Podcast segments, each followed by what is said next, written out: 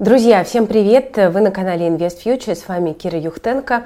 Я все еще говорю простуженно, но прошу прощения, такие интересные события происходят в последние дни, что уж никак мы не можем обойти их стороной, поэтому буду немножечко пошмыргивать, но э, тем не менее постараюсь быть полезной и дать вам такой вот краткий, сжатый э, дайджест.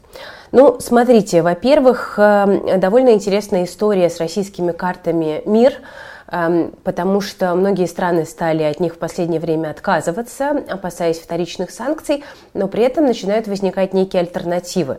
И для россиян, которые планируют все-таки продолжать э, путешествие, допустим, в текущих реалиях, э, это довольно интересная тенденция. Вот на примере Турции. Э, Турция намерена предложить россиянам карты своей платежной системы Трой. И турецкие СМИ сообщают, что э, переговоры с Центробанком уже идут, э, чтобы, соответственно, у российских туристов не было трудностей с оплатой.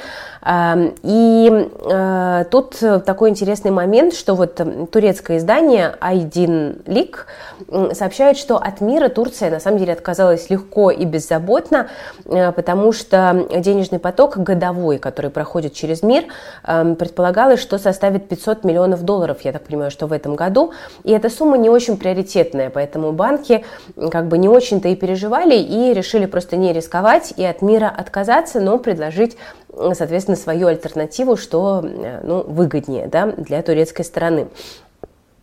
При этом интересно, что переговоры по поводу вот этого троя велись еще э, до даже февральских событий, просто сейчас они интенсифицировались. Э, значит, что такое за трой? Зверь такой, какой-то троянский конь. Эту платежную систему в Турции запустили в 2016 году, и сейчас ее доля на рынке Турции 4%. После MasterCard, Visa, American Express э, и Union Pay сейчас выпущено уже порядка 12 миллионов таких карт. При этом Эрдоган Эрдоган, президент Турции, заявлял не раз, что вот, собственно, надо свою платежную систему развивать и сокращать долю зарубежных внутри страны. Ну вот, собственно, мир-то тоже зарубежный, поэтому почему в Турции не сделать выбор в пользу Троя? Можно будет, соответственно, предполагается, что в России получить карту, интегрированную строй, и вот этой вот картой в Турции расплачиваться. Но э, вот эта вся система, все операции под контролем Турции, поэтому здесь сложно э, придраться к такому финансовому взаимодействию, если, соответственно, картой пользуются люди, которые не находятся под санкциями. А, поэтому, в принципе, эта схема действительно может заработать. Ну и еще, кстати, интересно, что в турецких СМИ обсуждают возможность создания нового банка, который бы не попадал под санкции США и ЕС, а туристические организации сейчас думают о создании своей альтернативы. Кстати говоря, это некая такая карта туриста, которую можно будет получать и расплачиваться при покупке турпакета. Тоже какой-то вот такой вот отдельный вариант предусматривается. И якобы вот с этой карты можно будет ходить и платить там в ресторанах, музеях и так далее. Хотя кто ходит в Турции в музеи, наверное, в основном все-таки в рестораны ходят российские туристы. Ну и, соответственно, вот эти деньги, которые бы по таким картам тратились, тур туроператор отправлял бы в заведение в счет оплаты. А, я напомню, что не только, кстати, МИР перестали принимать, но и Union Pay тоже. А, это началось еще раньше. Здесь, конечно, с Union Pay это вообще абсолютно очаровательная история выдалась, потому что, значит, как только объявили санкции, народ э, рванул в офисы российских банков, которые делают вот эти кабрендинговые карты, там Мир, Union Pay или просто Union Pay, и начали их за немеренные деньги, стоя в очередях, оформлять. Там некоторые банки по 10-15 тысяч только за оформление Union Pay брали, ну а потом в итоге вот как бы не сложилось не срослось, и фактически это просто бесполезный за границей кусок пластика, за который люди заплатили э, довольно большие деньги. Ну, в общем, э, интересно, как это все будет развиваться. Вот есть некая надежда на Трой. Скорее всего, и другие страны дружественные тоже какие-то альтернативы со временем смогут э, предложить ну, э, будем наблюдать. Э, друзья, по Турции, вот, собственно, э, вчера мы проводили вебинар с Вероникой Квасовой, там будет доступна потом запись, я тоже расскажу про нее. Но сейчас хочу сказать, что у нас есть отдельный чат, который посвящен жизни в Турции, и в текущих условиях для многих это востребовано. Вот мы проводили опрос, в какие страны людям интересно сейчас как бы съездить, скажем так, и вот Турция была на первом месте. В общем, кому интересно, тоже подключайтесь, мы там будем отвечать на вопросы вопросы, подключать тоже специалистов. Ссылочку на чат я оставлю в описании к этому видео. Это часть вот такого нашего проекта, который называется «Без границ». Invest Future без границ. И еще раз поясню, да, почему мы решили такие проекты сделать, потому что у нас команда изначально была распределенная, у нас удаленная работа, люди работают в разных точках мира, и у нас есть опыт жизни в разных странах у ребят из нашей команды. И сейчас, когда у многих людей возникла такая потребность, многие просто в панике не понимают, что делать, куда бежать, мы решили, что мы вот здесь вот тоже готовы своим опытом э, делиться. Так что на турецкий чат подписывайтесь, пожалуйста. Э, проект обещает быть интересным и активным активным, будем формировать вот тоже такое свое маленькое сообщество. Ну, а мы с вами, э, друзья, давайте пойдем дальше. Собственно, что у нас тут происходит? У нас на подходе восьмой пакет санкций против России со стороны Евросоюза. А, документ пока не опубликован, скорее всего, это произойдет вот уже в четверг, 6 э, октября. А, и э, здесь вот, собственно, что известно на данный момент, пока документ еще не опубликован. Я пишу это видео ночью в среду. А, значит, э, потолок цен на нефть на российскую э, там будет прописан. Он оформлен как полный запрет на перевозку морем российской нефти, но с исключением в случае, если нефть поставляется по цене ниже потолка, определенного э, странами G7 и иных стран. А, значит, вот эти все ограничения добавляются к действующим санкциям Евросоюза на перевозки российской нефти в Евросоюз и третьи страны. А, есть исключения для Греции, Мальты и Кипра. Они сохранятся и после европейского эмбарго который вступает в действие 5 декабря, но тоже только в случае, если цена нефти э, этому потолку соответствует. При этом исключения для Греции, Мальты и Кипра на перевозку в третьи страны сохранятся и после европейского эмбарго, который вступает в действие 5 декабря, но тоже только в случае, если цена нефти соответствует потолку. А трубопроводные поставки санкций не затронут. Ну а еще помимо потолка цен э, в пакет вписан механизм мониторинга и предотвращения обхода санкций, например, смены флага судов. Ну, видимо, чтобы нефть в море там как-то не разливали, как это происходило, например, в Иране. Но вопросов пока достаточно много, потому что непонятно, каким э, конкретно этот потолок, э, собственно, будет. Непонятно, как будет решаться вопрос с Индией и Китаем. Ну и насколько вообще механизм контроля цены э, будет эффективен. Это вот основные проблемы, которые сейчас выделяют.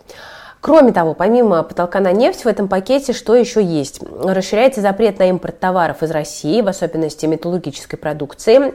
А, вводится запрет на предоставление инженерных, юридических и IT-услуг российским организациям. Ужесточаются санкции в отношении экспорта технологий. Но при этом интересно, что вот в этот список, судя по всему, не входит все-таки российская алмазодобывающая компания «Алроса». Это любопытно. На этом фоне акции Алроса, кстати, пошли в рост э, уже вот в среду.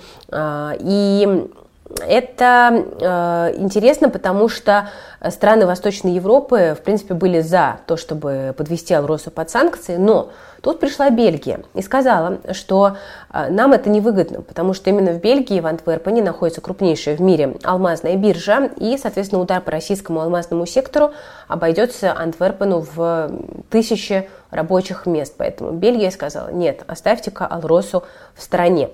А, при этом а, также вот в Антверпене говорят о том, что для России влияние запрета на покупку алмазов будет символическим, но при этом на мировых алмазных рынках он вызовет землетрясение. И есть цифры интересные о том, что экспорт российских алмазов это примерно 4 миллиарда евро в год. И, как считают в Бельгии, Россия просто могла бы перенаправить свои алмазы из Антверпена э, в Дубай или Индию, и после этого камни в Европу уже никогда могут не вернуться. Вот э, таким образом Бельгия э, для кого-то внезапно, для кого-то ожидаемо стала защитником акционеров Алроса. Идем дальше. Конечно же, заседание ОПЕК у нас в среду было в фокусе, потому что Альянс ОПЕК Плюс э, решил э, сократить добычу на 2 миллиона баррелей в сутки. Это много, но на самом деле все не так просто, потому что Альянс повысил базовые уровни добычи, поэтому реальное сокращение составит там примерно 880 тысяч баррелей в сутки, но все равно это много, потому что там предыдущее изменение добычи было только на 100 э, тысяч баррелей, да? сейчас речь идет почти про 900, если говорить про реальные цифры.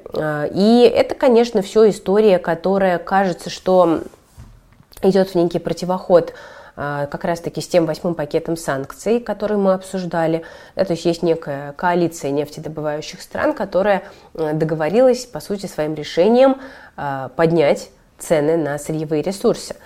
А, сокращение там, это, по-моему, получается что-то в районе там, 1-2% от э, мировой добычи достаточно ощутимо, и, соответственно, это будет поддерживать цену на энергоресурсы в среднесрочной перспективе, и разгонять инфляцию, в том числе разгонять инфляцию в тех странах, которые с инфляцией сейчас пытаются бороться. Это США и Евросоюз. То есть вот это можно, наверное, трактовать как э, такой некий э, скоординированный э, ответ ну и США, конечно, недовольны, потому что впереди выборы в Конгресс, и Байдену нужно показать снижение инфляции.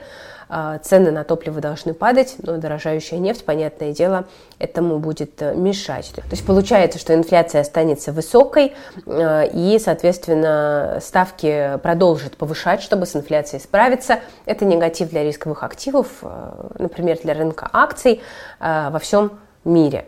Да? Поэтому мы с вами понимаем, что, конечно, это все история такая довольно широкомасштабная, потому что, опять же, там рецессия в Штатах – Э, к которой толкает э, высокая инфляция да, американскую экономику, она ударит в том числе и по Китаю, потому что экспорт Китая пострадает, если в США э, будет рецессия. Да, а китайские активы, китайский юань в последнее время это э, такое нечто очень сакральное для российского инвестора, потому что э, многие в последнее время пошли в юань, э, в юаневые инструменты, в Гонконг.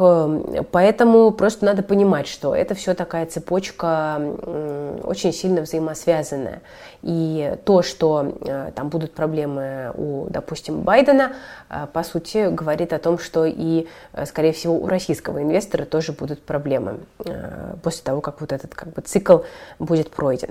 Ну, аналитики сейчас активно повышают прогнозы по нефти. Э, Goldman, БКС, JP Morgan, UBS, все, значит, сказали, что после э, решения ОПЕК+, ждут нефть по 100-110 долларов за баррель к концу года. Соответственно, кажется, что разворачивают вот этот вот маятник в сторону возобновления роста цен на э, сырьевые ресурсы. И, э, в принципе, конечно, надо признать, что вот это решение ОПЕК+, это позитивная новость для российского нефтегазового сектора. Да, его, конечно, душат и поддушивают санкциями, но э, дорогие энергоресурсы, понятно, что это позитив. Так что все-таки вот как бы сумели договориться. Ну, а для российской экономики это, опять же, хорошо, потому что бюджет будет выигрывать, опять же, от хороших э, прибылей нефтегазовых компаний, и, соответственно, э, возможно, там какие-то программы господдержки населения и экономики тоже могут сохраниться. Ну, это вот так вот просто э, пытаемся рассуждать. Эм, с одной стороны, да, но с другой стороны, еще раз подчеркну, там вот тому же там, Китаю будет плохо, спрос на сырье со временем может снижаться. Ну, в общем, мировая экономика довольно сложная такая история, где многое взаимосвязано и многое зависит именно от того, как разнообразные факторы вот скомбинировались в одной точке времени. Как они скомбинируются, пока не очень понятно. Но наблюдаем с большим интересом, потому что мы, конечно, переживаем сейчас серьезнейший энергетический кризис, э, возможно, за всю историю э, вообще современную. И как мы из него выйдем, и кто из него выйдет победителем, да не знает пока никто. Потому что кризис в разгаре и борьба вот это самое, да, она в разгаре. Ну и напоследок, свой пост э, покидает Рэй Далио, основатель крупнейшего хедж-фонда Bridgewater Associates.